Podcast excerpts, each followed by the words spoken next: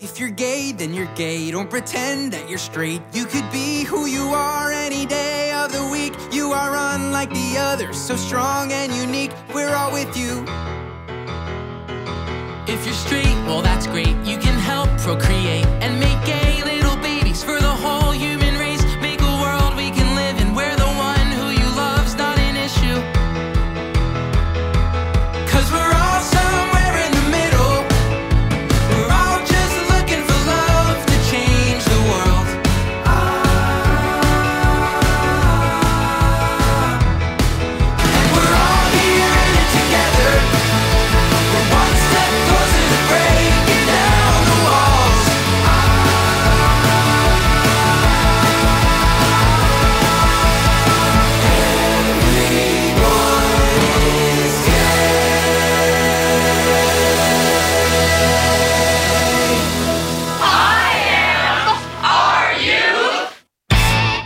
Thanks for tuning in, and welcome to the December 30th, 2019 New Year's Week edition of IMRU Radio Magazine, the world's longest running lesbian, gay, bisexual, and transgender radio show. Hello, I'm Michael Taylor Gray. And I am Ralph Cole Jr. You certainly are. Well, Ralph Cole Jr., how did you get in here? well, I got in here through a very special invitation from you, MTG. Thank you. You're welcome. And tell us a little bit about yourself. I am a prolific blackter here in Hollywood. That's a black actor. Yeah, for those of you that didn't pick up on that. Me. Michael and I have known each other for years, bonded wonderfully, and have stayed friends all this time, and now we work together. Yes, we do. And Ralph is one of the most prolific, talented, vivacious, wonderful actors that you'll ever meet in your life. So get to know his work. Where do we find you? I am Ralph Cole Jr. on Facebook and Instagram as well. Wonderful. Thank you. Michael. You're welcome. Now, tonight we have a very special Where's Wayne, in which Wayne Sampson hits the carpet at the 2019 ReelAbilities Film Festival. and the Outfest Legacy Awards. He's everywhere. And this Thanksgiving, I was in the purple state of North Carolina having Thanksgiving dinner with my nephew and his husband and their kids. And I was grateful and really blessed to be able to share their story with storytellers. But before all that, we have to spill some tea. The honest tea. Well, we've got a lot to talk about. First of all, we have some sad news because we had a couple of musical icons pass away. December 24th, Miss Allee Willis. She was the songwriter behind the theme for the TV sitcom Friends and hits for Earth, Wind, and Fire and the Pet Shop Boys. And she died on December 24th, Christmas Eve Day. Some of her enduring hits for Earth, Wind, and Fire are September from 1978. She wrote, co-wrote the smash hit Boogie Wonderland. She was born in Detroit. She was the daughter of Nathan Willis, a scrap dealer, and his wife, Rose, a school teacher. She described how she learned the basics of songwriting by sitting outside the Motown studios in Detroit, where she was able to listen to the music vibrating through the walls. Had I grown up anywhere else, I would not ever have been a songwriter, she told the New York Times. Wow.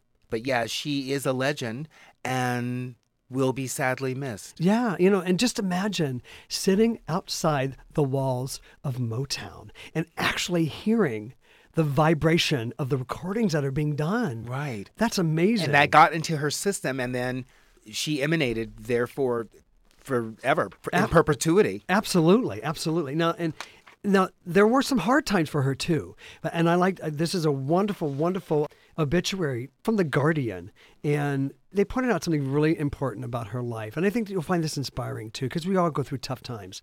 Having survived a period of low-paid jobs and living off food stamps, Willis moved to Los Angeles in 1977, signed a publishing deal with A&M. Among other writing milestones, she wrote with Danny Sembello the 1985 top 10 hit Neutron Dance for the Pointer Sisters, and the song's success hugely boosted by its inclusion in the movie Beverly Hills Cop. Another Willis Sembello composition, Stir It Up, was performed by Patti LaBelle in the film and won Willis her first Grammy Award in 1986. She collaborated with the Pet Shop Boys on What Have I Done to Deserve This, the song that gave Dusty Springfield a late career relaunch when it reached number two in both the US and the UK in 1987. And in 2018, just last year, Willis was inducted into the Songwriters Hall of Fame. Wow. So, you know, she went from food stamps to the Songwriters Hall of Fame. Fabulous. Yes. So now our second loss, and let me just do the little intro for this wonderful gentleman that we all dearly, dearly miss. IMRU executive producer extraordinaire Steve Pride said it best when I spoke with him just yesterday about Jerry Herman's passing. He said, What theater kid hasn't been inspired by this man? I couldn't have said it better. I just got goose pimples. Yeah, me too. You know, I was doing When Pigs Fly in Palm Springs at the Palm Canyon Theater in 2004, and this little man comes backstage right before the show, and I look over to my left, and it's Jerry Herman. Jerry Herman was living in Palm Springs at the time, and he just wanted to wish us all a very, very good show. Now, I was so nervous now knowing that Jerry was in the audience, but what a thrill to have this legend, Hello Dolly, Mame, La Cage Folles, Mack and Mabel, to see me perform, little Michael Taylor Gray from Canton, Ohio, and you also had the pleasure of having seen you perform. Yes, at Musical Theater West in Long Beach, California, I was doing a production of La Cage aux Folles.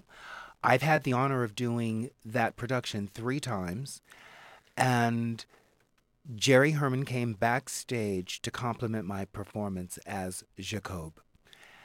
And to have the Broadway legend sitting across from me watching my performance was, as Steve Pride said, a theater kid's dream. Wasn't it wonderful? We've all been touched by him in some way.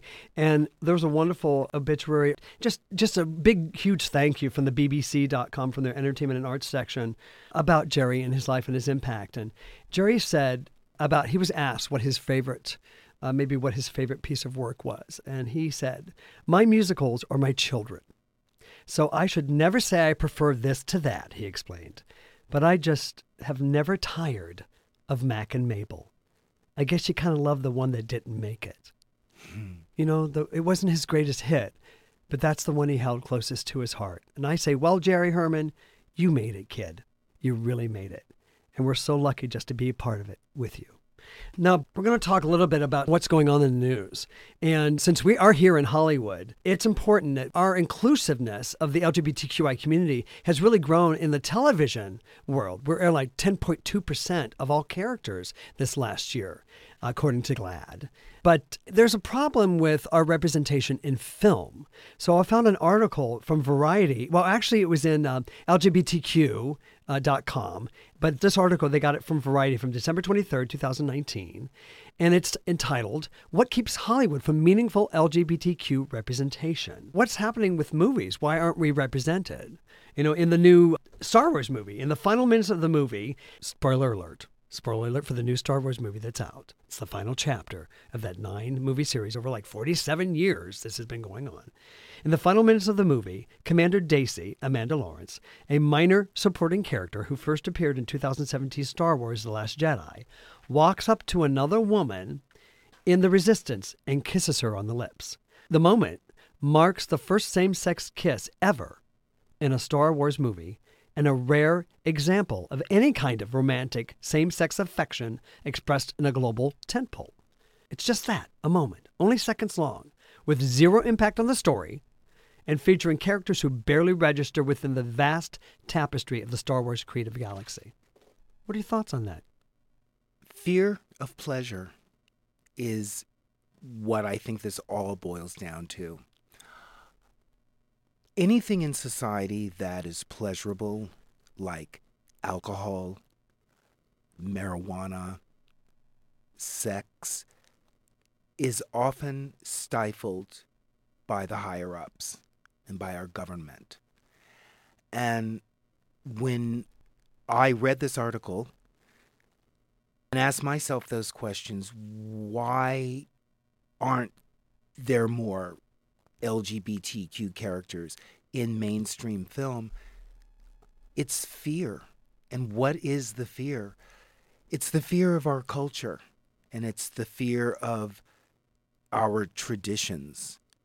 And gay people are fun. and Aren't we, though? And passionate. And a lot of society is scared by that. Oh, yes. And looking at more of the kind of digging in to the actual numbers of what's going on in the landscape of film over the last year, only 13 of the LGBTQ inclusive films released by the major studios in 2018 passed the Vito Russo test, the barometer created by LGBTQ advocacy organization GLAAD to measure consequential queer representation in film, similar to the Bechdel test for female movie characters. Now, of those 13 movies, only three Deadpool 2, Bohemian Rhapsody, and Crazy Rich Asians were major tentpoles with a robust global release. Keep this in mind now. This is not going to be a surprise, right? Disney has been particularly negligent with LGBTQ characters in films. It was the only major studio in 2018 to have zero queer representation, according to GLAAD, and this year has scarcely been any better. Avengers Endgame did contain an openly LGBTQ character, but once again, it was a minor figure, a civilian played by director Joe Russo, rather than one of Marvel's legion of superheroes. And Toy Story 4, meanwhile, contained a lesbian couple that appeared on screen so briefly that audiences could be forgiven for not noticing them at all. And how do we identify them as a lesbian couple? Now I need to go back and watch Toy Story 4 to find them in a crowd scene and figure out how that, yeah, they don't go on to explain how that was, right? I think a lot of it comes down to just what they feel is marketability. And they did point out in the article that part of the reason you don't see a lot of gay characters in major roles is because if you put a major character in, you identify them as gay or LGBTQI plus, uh, LGBTQ, the first thing that the suits ask is, well, why does this character have to be gay? What in the story justifies this person having to be gay? As if you have to justify their sexuality when they're gay, but you don't have to justify it when they're straight. Exactly. So why is that? Progress is happening, but it's very slow. And as the article pointed out, also, the major movie studios are more inclusive for minorities and for women. We're making some progress there. And But there are also considerations in, in some other countries. What other countries did they? China and Russia. Yeah. So, and we know their history of human rights advocacy. And, and how are they doing with regards to LGBTQ? Well, they're promoting oppression and they're saluting our government for promoting. It's hard for us to make progress. Yeah. We keep having a door slammed in front of us or a wall put in front of us, but we just keep pushing forward. We have and to. J.J. Abrams tried his best to include us, and he did in a small way. If J.J. Abrams can't do it, Yeah. It's just going to take longer. And Right. we and all we can do, like any other minority, Right. is to push forward and stay strong and stay present. Now, it's still unclear, however, how far concerns about restricting LGBTQ characters for international distribution ultimately trickles down into the creative process here. But we do have some hope. There's interest. Let's see what's coming up. In 2020, the first big test of that conviction about including gay characters in major roles will be Marvel Studios' The Eternals, due to open November 2020, which will include a central gay character, a truly historic first for the Marvel Cinematic Universe. But until these characters are here and queer, we'll never know if audiences will get used to it. So we press on. And speaking of pressing on, in politics, we had an interesting goings on here. We have another career diplomat who's leaving his post. He was recalled, Daniel was- Foote. Daniel Foote, U.S. ambassador to Zambia. He was recalled for criticizing the country's anti gay laws. This is from an article in LGBTQ Nation by Daniel Villarreal, criticizing the Christian majority nation. The U.S. ambassador, Daniel Foote, as you stated, wrote, I cannot imagine Jesus would have used bestiality comparisons or referred to his hel- fellow human beings as dogs or worse. So, what are your thoughts on this? Another diplomat being pressured by an oppressive leader of a country telling Donald Trump, uh, this guy's speaking out against the way we do things here. You need to bring him back home. Yeah, it's tried and true for what we are all experiencing with our current government. There's bullying, and that bullying, it all starts from the top. And the bullying is being trickled down. Ambassadors like a Daniel Foote that wants to express his opinion is being squelched because it's not to the likability. Right. of- and he was appointed by Donald Trump. You know, he made a very good point. I'm going to say this. This is a statement we should do a hashtag on. Hashtag open pocketbooks, closed mouths. And that's what the Zambian leader wants. You know, Zambian, their president, Edgar Lungu, you know, that's what he wants. We've given them $500 million in annual American debt free support. And Five hundred million. And he's actually willing to, it- forfeit that. He's willing to give up $500 million because he wants to maintain oppression to gay people. so what do you say? Would you take that 500 million back? Would you stop sending it? I would stop sending it and keep it for us. Post haste. And you, yeah, you're giving a gift to somebody who is not appreciative. Right, right, right. Now, and on top of that, the little cherry on top of this whole little sour Sunday is Secretary of State Mike Pompeo considers anti gay laws a form of religious freedom. I consider those code words for U.S. state sanctioned homophobia, abuse, torture, and killing. It's not right. And the Trump administration has said that its financial aid to foreign countries will no longer depend on LGBTQ rights. Why? Because it's a change from the Obama administration. And anything that the first African American president does or did, what's he want to do? Exactly. What's he want to do? Take it away. Absolutely. And so make sure you register to vote. We got to get this man out of office as soon as possible because the Senate's not going to take him out from the uh, for the trial for uh, impeachment. Once again, it's fear of pleasure. Fear of pleasure? Don't fear pleasure. I certainly don't, and I know you don't, Ralph Goldberg. No, And spe- embrace it. And, and speaking of embracing, we're going to end on a really positive, loving note because family has been a real big thing that I've been focusing on with storytellers. And we found a story in the LGBTQ Nation by one of my favorite correspondents there, Alex Bollinger. And Alex came across these lesbian moms. They adopted three brothers to keep them from being split apart. They adopted one child, and then they got a call that he had a six week old sibling who needed a home, and they immediately said yes. And then not long after, they got a call saying, There's another child that's in between these two that needs a home. And they said yes. They didn't want to split these boys apart. They wanted them to grow up and have each other. At the end of the day, these lesbian moms wanted these two boys to have each other to lean on in the years coming. And when I hear of all these stories about immigration policies and this and tearing families apart and putting kids in cages and parents in cages and separating families and here we have this wonderful story about women, people, brothers and sisters in our community reaching out to keep siblings together. It's wonderful. Thank you for joining me this week. Thank you for including me, Michael. I appreciate it. Happy New Year. Happy New Year to you. I am. Are you? I am. And that's the honest tea. Don't go away. We'll be right back after this quick break. The Christmas special, coming up now on the Rainbow Minute. One magazine was the first gay publication with a national circulation. Its first issue was published in January 1953. The December 1954 issue cover sported an illustration of Santa Claus wearing high heels, floating in the air surrounded by jingle bells and snowflakes. Inside the magazine, short stories of contest winners were printed with a list of the winners. First place was Jody Shotwell, who wrote The Gateway. She received a $25 cash prize. Also in the issue was a special holiday rate for subscriptions to the magazine given as gifts. Two subscriptions for $4 mailed in a plain, unsealed envelope, or two subscriptions for $6 mailed in first class and sealed. Single issues sold for 25 cents. The Rainbow Minute is produced by Judd Proctor and Brian Burns at WRIR in Richmond, Virginia, and read by volunteers like me, Roby Martin. Hi, I'm David Sedaris, advising you to listen to the longest running homosexual radio program in Southern California. I am, are you?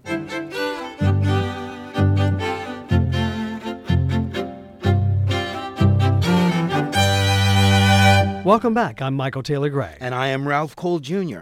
I know what you're thinking. How do I look so fine? No. Where's Wayne? Oh. Tonight, I am at the ReelAbilities Film Festival opening premiere of the Peanut Butter Falcon. We are talking to everyone walking the carpet, celebrities and directors and producers. The ReelAbilities Film Festival is the largest festival in the United States dedicated to promoting awareness and appreciation of the lives, stories, and artistic expressions of people with disabilities. It was founded more than 10 years ago in New York City, and now it's held annually in multiple cities throughout North America. The festival presents international and award winning films by and about people with disabilities in multiple locations throughout each hosting city. Post screening discussions and other engaging programs bring together the community to explore, discuss, embrace, and celebrate the diversity of our shared human experience. I'm Stephen David Simon. I'm the Executive Director of the City of Los Angeles Department on Disability. We're the hosts of the ReelAbilities Film Festival LA 2019.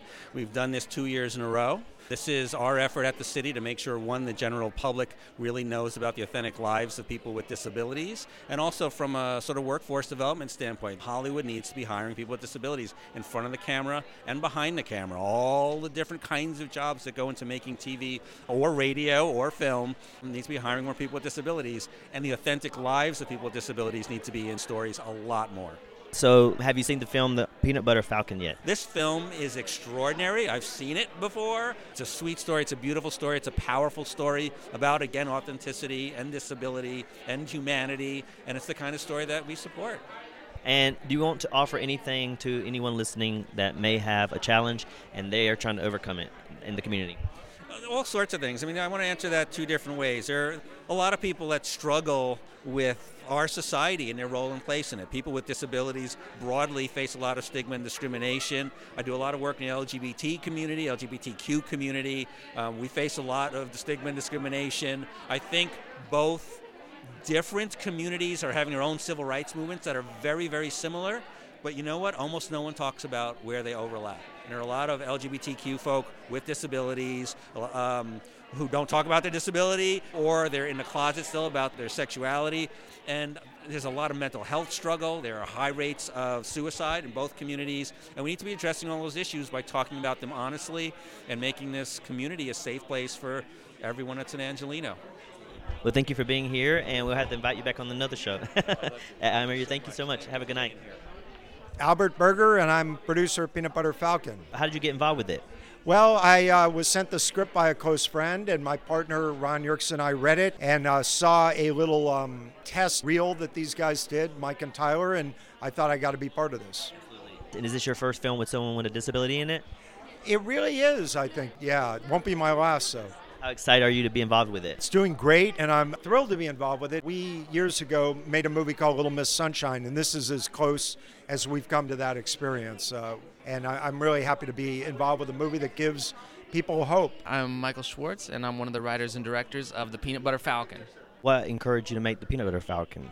The star of the movie, Zach Gottsagen, has been a friend of Tyler and I's for eight years, and we saw that he had a talent. He was a really great actor who dedicated his life towards performance in movies and wasn't getting the shots that we thought he deserved.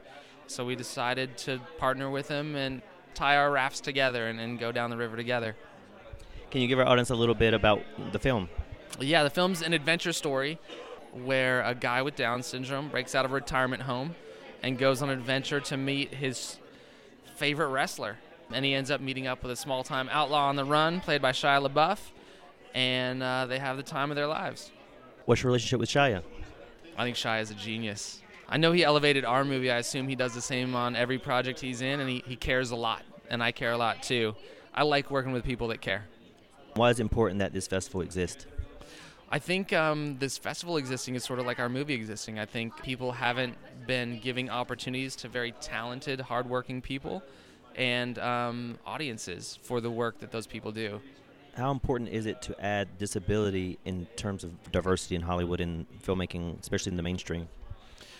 I mean, it's interesting. To me, it's I just love Zach so much. Like I almost like I I wanted to make a movie with him because he was talented not even because he was disabled. It was just he was the best actor I knew. I think there's a lot of people we saw as you get into the business of it that were afraid to give us money to make the movie because they hadn't seen it be successful before. And I like one of the things our, our, movie's been out now for three months and it's made its money back for its investors, which I'm very grateful for.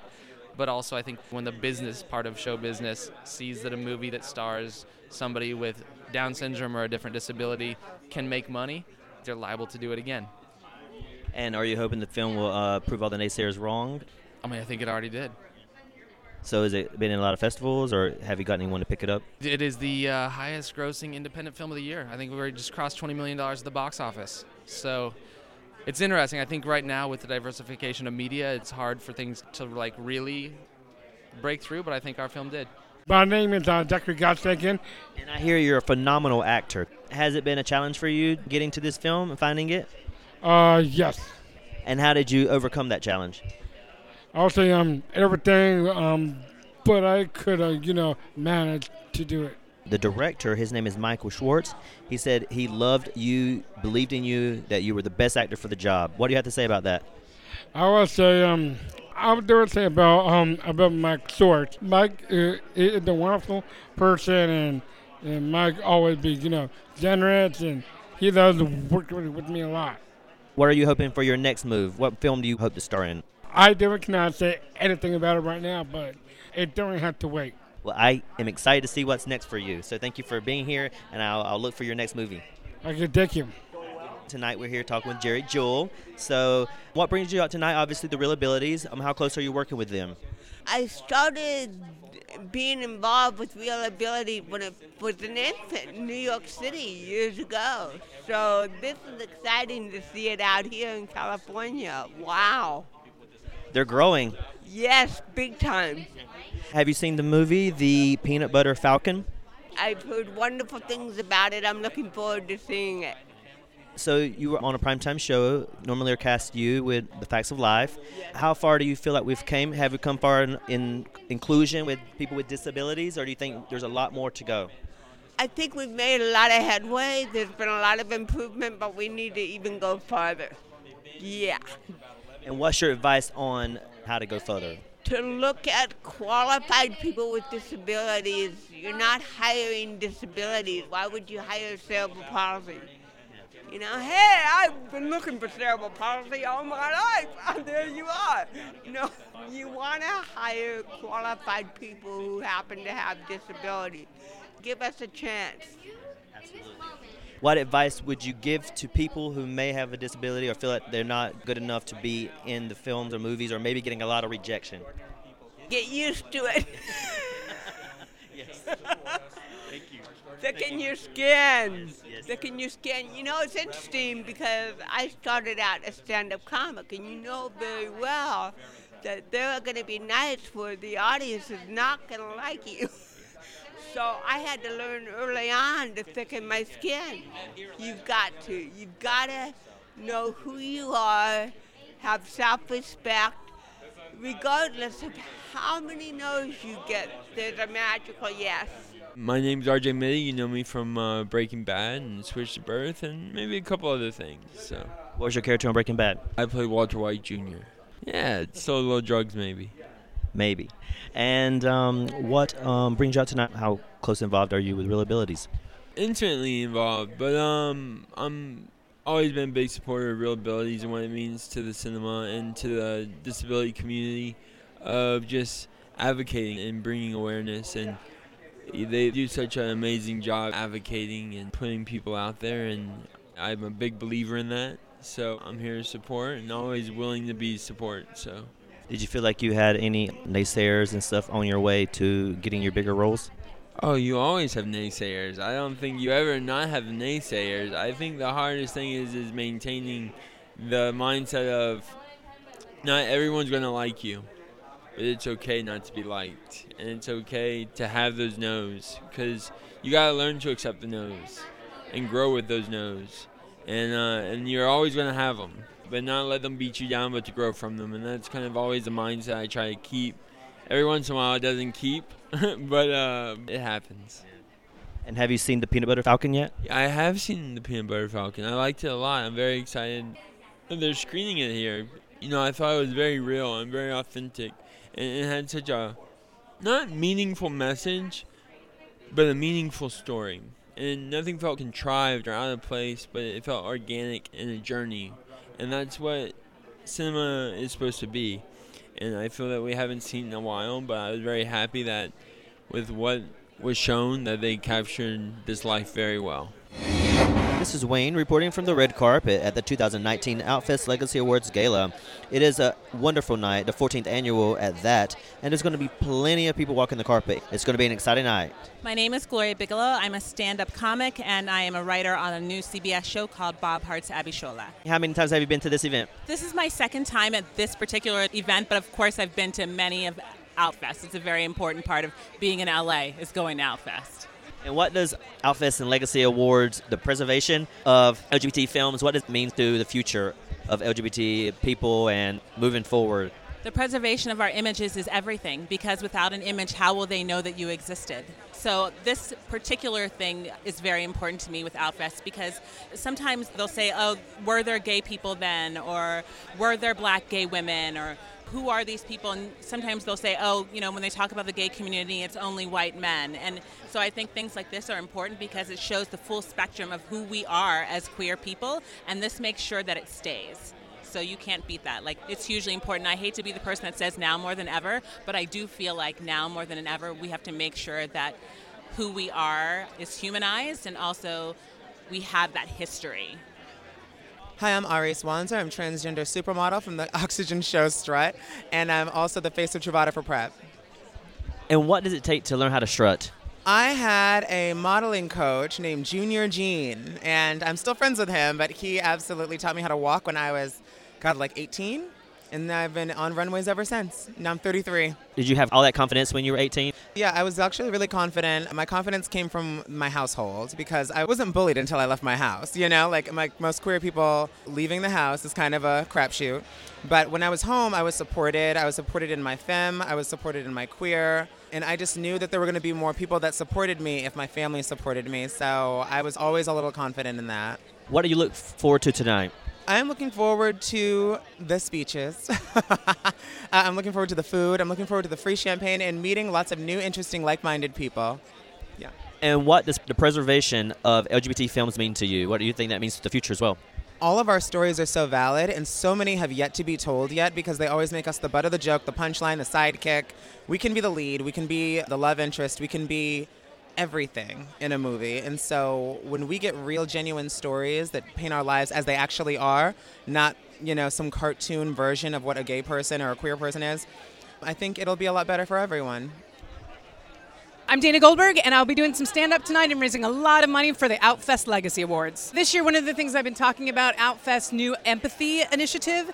So, the idea is that Outfest is going to bring some of the films that we create and that they screen at, let's say, our Outfest, because we have one of the biggest film festivals in the world for LGBTQ, but Middle America's not getting this. So, Outfest is going to start taking some of the films, some of the ones that we've restored, get a park in the middle of a red state and get a giant movie screen, invite the community, and so all of these LGBTQ youth that don't necessarily see themselves represented in their own communities are going to be able to look up on a giant movie screen surrounded by the people they love and see themselves and hear their stories. And the fact that the Legacy Awards and Outfest is starting that, I'm so excited about this initiative. Yeah.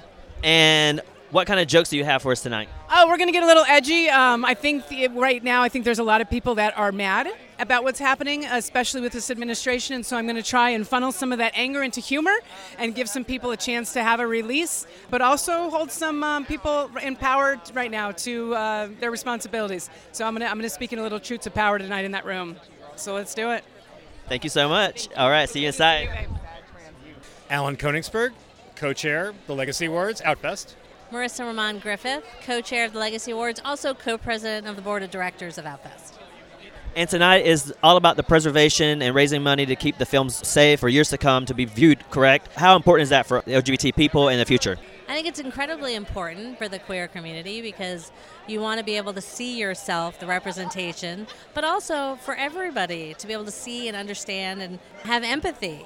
Tonight isn't just about our legacy project, it's about all of our programs that Outfest does, which is all about creating visibility to queer stories and the storytellers who tell them so that generations to come and the current generations understand that the queer community is just like everybody else.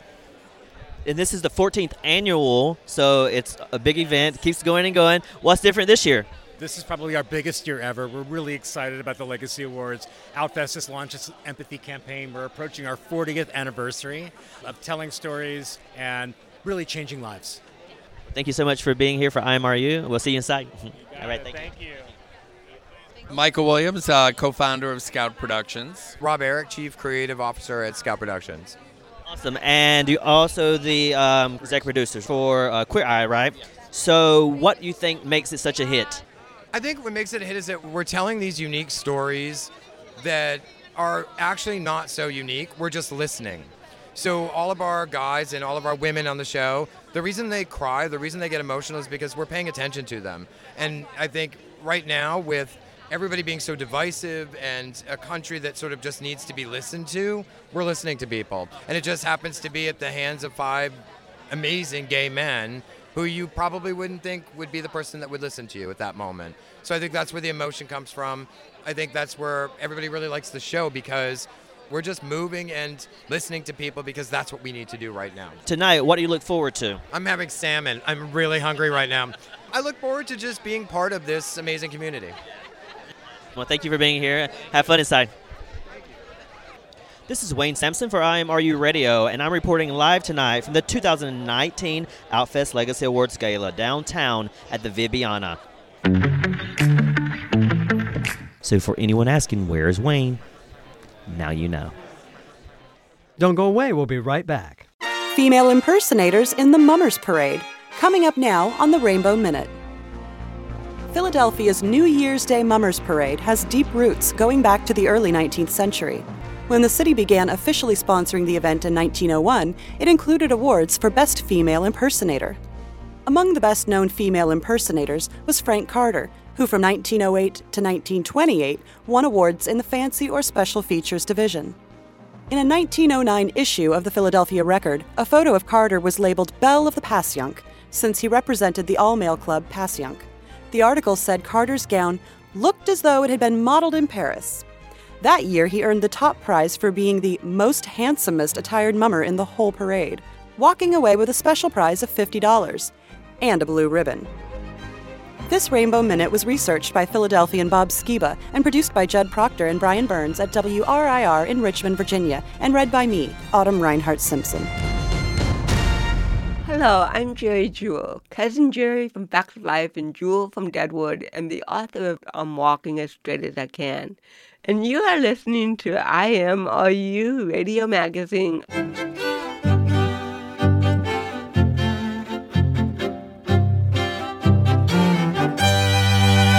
Welcome back.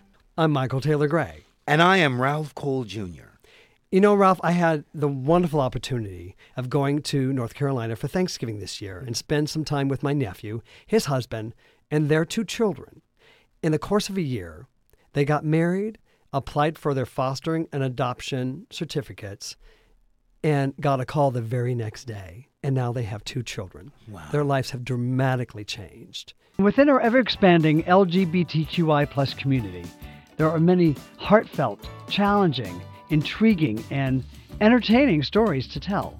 I'm Michael Taylor Gray, and this is Storytellers. Well, here we are just outside of Charlotte, North Carolina, and I'm with my nephew, Christopher, and my nephew in law, Justin, the Dickersons. In the course of a year for them, their lives completely changed getting married and starting a family. Christopher, why don't you tell us how that process started with fostering to adopt? What was your first step in that process? So we got married in October. October of 2015, 2017. Wow. Hey, Justin, how do you feel about that? I feel victorious. Already two years into the marriage, and you can't remember when he got married. So we got married in October, and we started the adoption process a month later. Justin was not super excited at the beginning, but he got on board, and we went through the process in January and February of participating in all the classes that we had to do. We had our home study completed, and as soon as we were licensed, we got a call the very next day about our now children. That's incredible that things moved along so quickly for you. It's wonderful to see your lives really taking shape the way they are. But there are concerns, there are nerves that come into this process when you want to grow your family. So, what were some of those concerns that you had? I've never been someone like him who had the goals and the checklist and those things that I would just check off on. I didn't have that. I had people doing that for me a lot when I was growing up. I think as a result of that, I never had that lifelong dream of having children, and it always sort of scared me. Aside from just the nerves of having a kid, was the fostering, you know, aspect of it. Singularly, it was, you know, we're going to get these kids, we're going to get attached to them and have to give them up, or there's going to be drama with the parents, or, you know, any number of those unexpected things that you can't plan for. Luckily, we really didn't have a whole lot of. It was it was pretty cut and dry. And not to say, Christopher, that, that you didn't have uncertainty or concerns or questions for the unknown. For me, I always imagined adopting. It was just a passion of mine. The more that I thought about it, I thought Justin was the right person to do that with. The two of you together have created this forever home for what you thought was going to be one, now two. So, what was your first step in that process? Our first step is we actually reached out to a friend of mine who gave us an idea of what agencies would be most likely to work with us, easiest to work with. By us, I mean a gay couple. She directed us to Children's Home Society. They were very accepting, and I felt very comfortable with them from the very beginning. We reached out to them, filled out an application, and the process went very quickly from there. The social worker came, met us at our house. That's where we started, and then we had to take classes, like MAPP training courses that went through all the steps of how the adoption goes, how the foster system works, how to take care of the children, just a very broad overview of what it was going to be like to be a foster parent. Justin, what were some major changes in, in society here in America that, that gave you both more confidence this process would go positively in your favor and that you could move forward and start your family? in line with our getting married the year before was marriage equality was a big thing that you know we're being recognized so that i think helped give us the confidence to get married and also to start the family. But I think Christopher was a big factor in that confidence because that's something that he always wanted and he was so sure about and helped me feel confident, helped to get me on that same page with him. And I think the experience that we had with Children's Home Society only continued that because me going into it with no expectation of like how it was going to go and what the flow was going to be, you know, at each step, it just, it, it was pretty easy. I mean, for the most part. And I didn't feel a lot of adversity. We were pretty lucky, I think. Christopher, once you settled on the organization, what kind of research did you have to do on them to make sure that that was the organization you wanted to go with? Really the the research that I did was picking up the phone and calling and speaking with them directly and being very open and honest about our situation and making sure that they were comfortable working with a gay family. I think the biggest change that we've had is that legal marriage gives us legal rights to adopt in North Carolina and many other states where the law says a married couple, it doesn't say one woman, one man. It's married couple that can adopt a child jointly. So that's where the law allows for gay people to adopt. Not all agencies, of course, are going to have that written out specifically that they're not going to allow gay couples, but some do, if they're especially if they're religious based. So that was one thing we made sure that we were working with the right organization. So Children's Home Society, how hands-on were they with you in the process of getting your application filed? The process is really you fill out the application, they come out before they approve you. So they come out and do their initial kind of check on the house, you know, asking questions, making sure that you're the right fit for their organization. From the very beginning, we both felt very much like they were on our side. I feel like they pretty clearly said that. I mean, without saying, well, you know, we're going to make sure that, that you can adopt because you're a gay couple. It was that, you know, we accept all families, period. And so we both felt really comfortable with that. So the, the social worker came out, did her check with us, and then it was not long after that, I believe it's, according to what I understand it, is she, along with the board members, the person who is the president of the organization, they all kind of get together and approve the application to move forward. And then you move on to your classes and then all the other pieces that have to come after. So, did Children's Home Society work with you, just your social worker one on one, or was it a team effort? I think it was a team effort, but mainly our social workers that they pair us with. They come out and they're the ones that we're corresponding with. Either they're coming out to physically visit us or by phone, by text, by email, back and forth, kind of letting us know what the next steps are and, you know, answering questions as we need it. We had to participate in eight Saturday courses that were a range of topics from foster care to adoption and in all different kinds of families. Diversity was a big part of it, medical administration. There's so many pieces of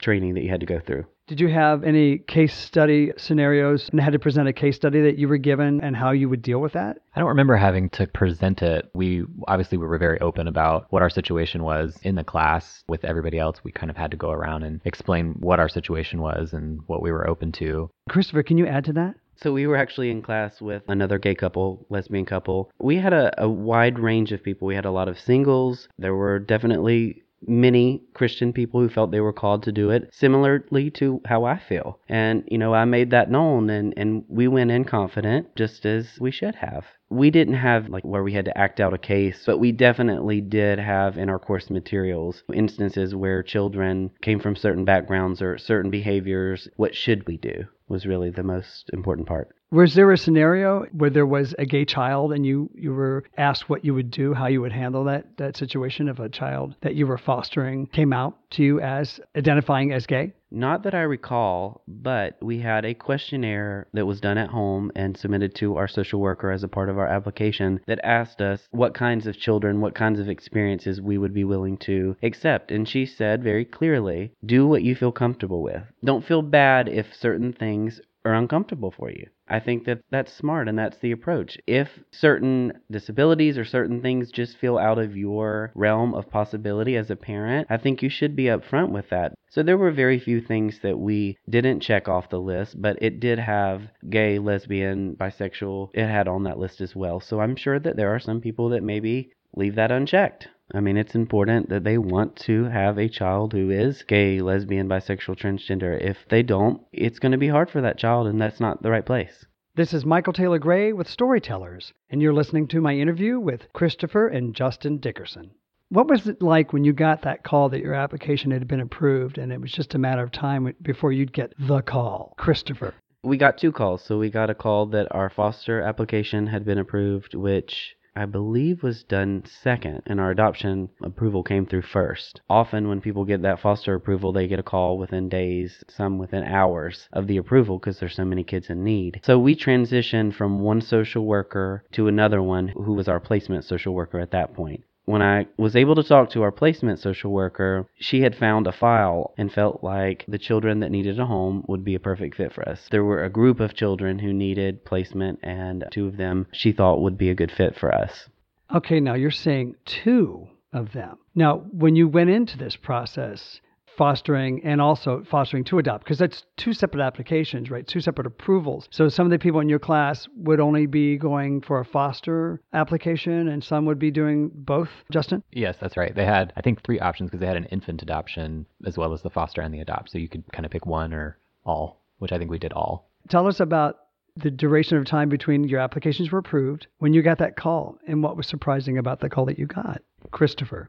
I want to say that the reason we chose to do as well the foster route is because from all the research that I had done, all the reading I had done, all the social workers I had spoken to, they pretty much said if you're looking for children who are under five years old, you're going to have to go the foster to adopt route. Because of the time that it takes for children to go through the process of moving from foster children to pre adoptive children that was the decision that we made was to to open ourselves up to the the possibility of having to foster a child and potentially losing the child or being able to foster and then move to adoption. So we got our foster our foster application was approved and it was the very next day i got a call from our placement social worker who said that it was very early on but she wanted to know if we were interested in in this certain two children. She said you know it's the weekend so we probably won't hear anything back till monday. On monday we got a a very long email and a picture of the children from their social worker, lots of social workers. So we kind of began the process there. There were other families that were also up for a chance to be able to foster them, which we didn't know at the time. There's a lot going on, lots of communication. You've got a lot of people involved, so you know how that makes things difficult. So after that process, I was able to get in contact with their their current foster family at the time to talk to her about the children, and we set up a time to meet with them, and I'll share the rest as we go along. I'm flabbergasted, and I know this, but hearing it again, really, it's overwhelming in a wonderful way to know that your application gets approved and literally the very next day you get a call Well, we were really surprised too because our initial social worker, I asked her very directly the last time I saw her, Do you think it's going to be a while because we're gay?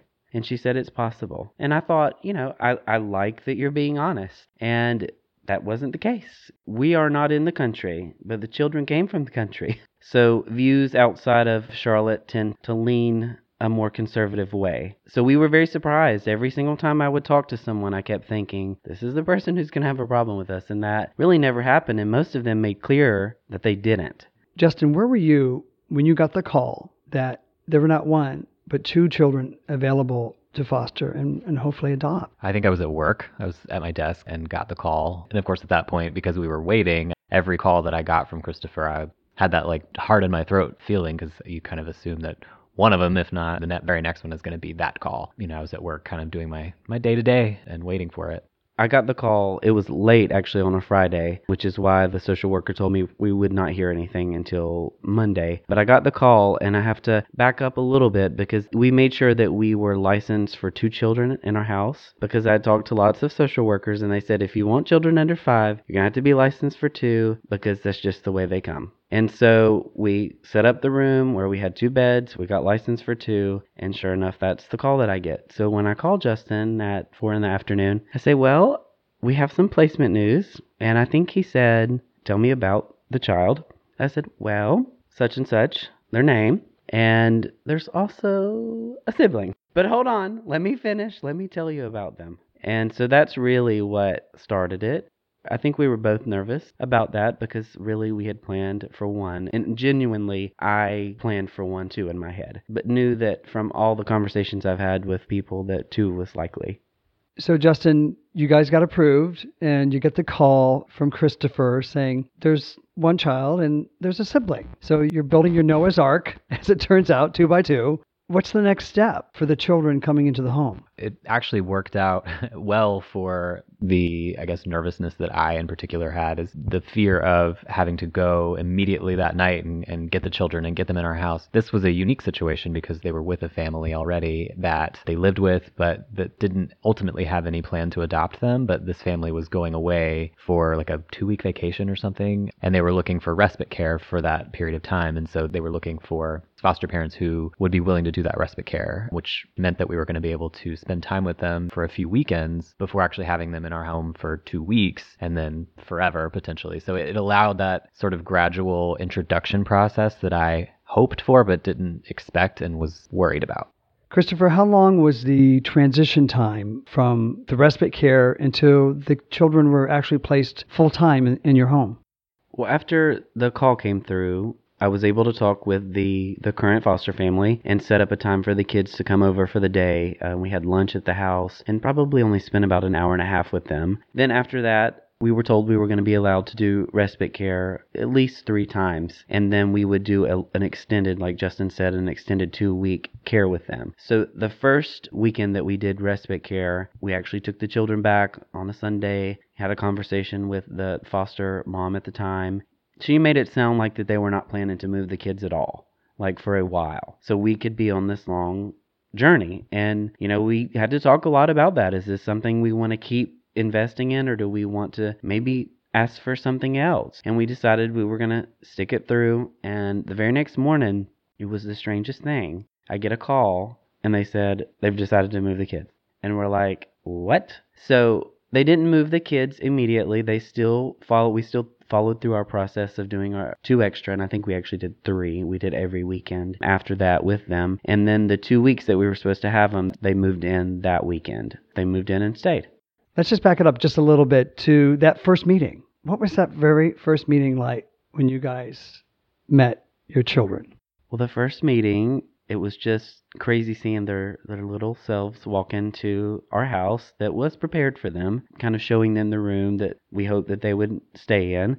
It was very hard not to get all of your hopes up. What we knew about their case and what we had been told from our social workers is that this was most likely a foster to adopt situation. This was the best case scenario. And I want to say to anybody thinking that they're going to adopt and go through the foster adoption process, it's a wonderful thing, but we are not the norm. We got really lucky. And so we like to tell people that often. Just because this happened to us does not mean it happens like this for everybody else, because it doesn't. We just got very lucky. They're two siblings, they have their forever home as well. It doesn't always work out like this. It's very often that people get very far into these relationships and have to return the kids back because that's always the goal is reunification. As foster parents, we can't get lost in we want these kids. We have to be aware that it's what's best for them. We hope that that would be us, and that's what it turned out to be.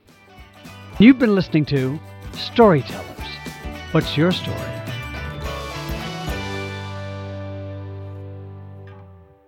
Well, that's the end of our show. We know you have choices on your radio dial and appreciate you spending time with us. Thank you.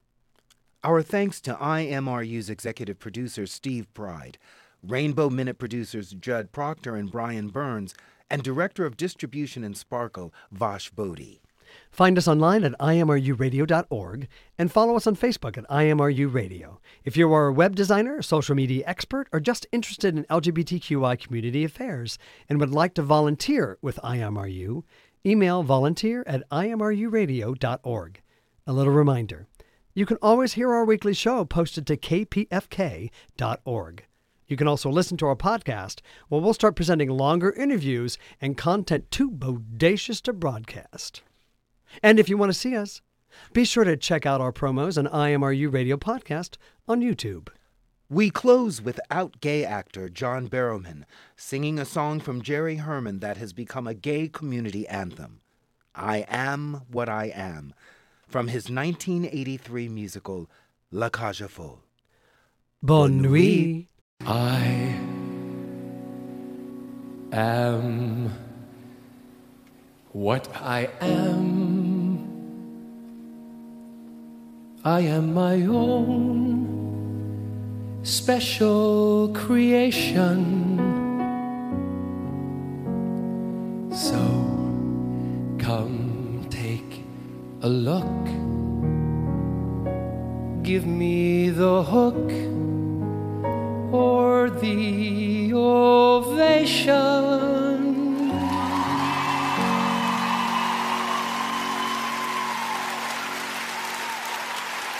It's my world that I want to have a little pride in. My world, and it's not a place I have to hide in. Life's life's not worth a damn till you can say, "Hey world, I am what I am. I am what I am. I don't want praise. I don't want pity. I bang my own drum. Some think it's noise. I think I love each feather and each spangle? Why not try to see things from a different angle? Your life is a sham till you can shout out loud.